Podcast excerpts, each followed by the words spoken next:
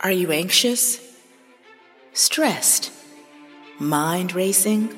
Do you have trouble sleeping? Are you looking for secrets to peace and a happier life?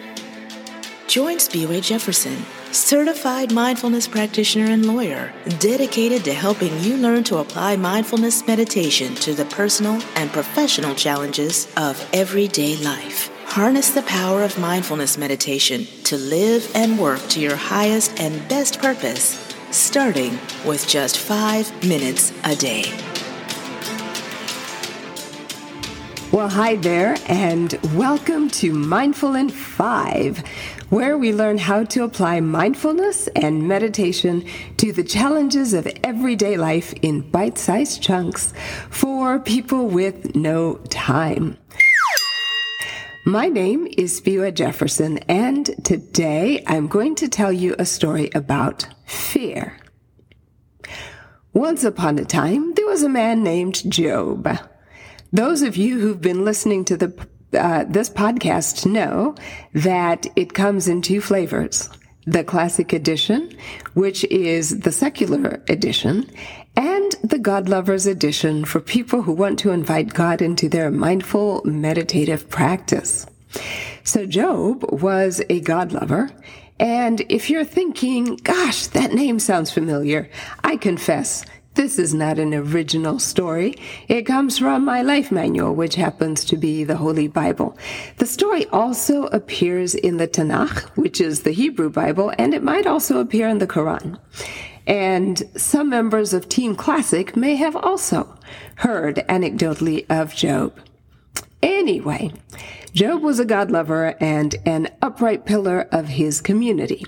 He was healthy, mostly happy, and successful by material standards. He had a lovely wife, lots of crop, a ton of livestock in the fields, hordes of servants, and all the trappings of great wealth in his day, including 10 kids, which perhaps were an example of his great success. I had a challenging enough time raising two amazing children. I cannot imagine having 10. So for those of you who have big families, well, kudos to you. Back in Job's day, you were supposed to give animal sacrifices to God when you sinned or did or thought evil things. And don't look so surprised. We all have those thoughts and do all those things we're not so proud of. And unbeknownst to Job, God and Satan had a conversation in which Satan claimed Job was only devoted to God because God blessed him with all the stuff. And God didn't think that was true. So God gave Satan permission to test his theory. So, in the course of what sounded like a very short time, the Sabians, a dastardly enemy tribe, attacked and made off with Job's oxen and donkeys and killed his servants. A fire fell from the heavens and burned the sheep and the other servants. The Chaldeans, another dastardly enemy tribe, raided and made off with the camels and killed yet the other servants. Worst of all, a mighty wind struck his son's house where Job's ten kids were partying and killed them all. Well, as you can imagine, Job was just beside himself with grief. He shaved his head, among other things, and tore his robe, which was a thing in his day and likely very good for the tailors. Well, anyway, there was much wailing and gnashing of teeth for poor old Job. For me, the most interesting thing about the story is how Job reflects on it. First, he accepts the situation that he finds himself in. And basically, he says, You know, I came naked, I came into this world, and naked I will leave it. The Lord giveth, and the Lord taketh away. But then, even more interesting than that to me, is when he says, That which I feared greatly has come to pass. And that's what I wanted to talk to you about today. What's the point of this story?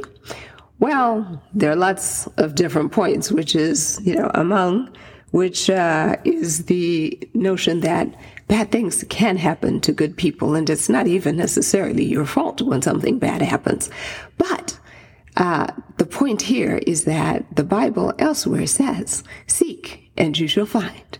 Ask and you shall receive. Knock and the door shall be opened. My favorite motivational speaker, the great Zig Ziglar, says, You move towards the strongest impression in your mind. There are many books and publications that have been written about the power of manifestation and affirmation. The way I like to put it is to say, you attract what you reflect. You attract what you reflect.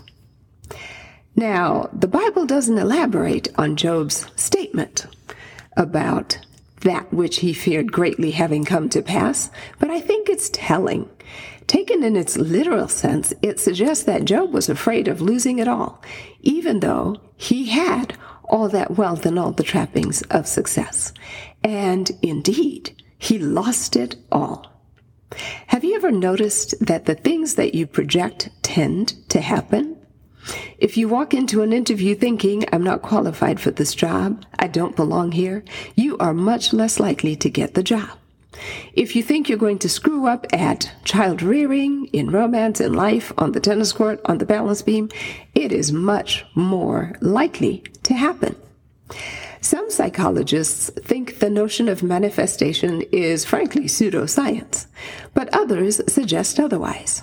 Research by Dr. Carol Dweck demonstrates that you are more likely to succeed if you believe you can do something. Now you also have to take the action, so you can't just wish and believe. But in other words, your growth mindset can lead you to manifest the outcome that you actually want. Research also supports the notion of what we have for long, long years called self-fulfilling prophecy, that our positive or negative expectations tend to influence our outcomes. Your subconscious does not distinguish between good thoughts and bad thoughts. So the thoughts that you give energy to tend to be the ones that prevail. And that's a problem for so many of us, isn't it? Because we tend to ruminate on the things we don't want. I don't want to fail. I don't want to be homeless. I don't want to lose my job or my beloved. And then, like Job, we are shocked, stunned, and dismayed when the very thing that we really didn't want comes to pass. So, what do we do? Well, uh, tune in for episode 13, titled Five Steps to Address Fear, in two weeks for a conclusion of this exploration. In the meantime, use the five day, five minute meditations delivered to your inbox this week to look at your life and see how often you expected something or spent a lot of energy ruminating on something negative you didn't want, and it came to pass. If you don't already receive it, subscribe to the Mindful in Five weekly email, and you can do that in the notes for this show. Join me next week when my guest will be Scott, and he will be sharing his six tools for coping. Until then, this is Spiwe saying, be mindful and be well. Thank you for listening to Mindful in Five. Join the Mindful in 5 community at www.mindfulin5.com to sign up for the weekly companion emails to this podcast, which include a new guided meditation each month and five day, five minute meditations to supercharge your journey towards inner peace and success. Visit the Instagram page at Mindful in 5 or the Facebook page at Spiwe Publications. Until next time, be mindful and be well.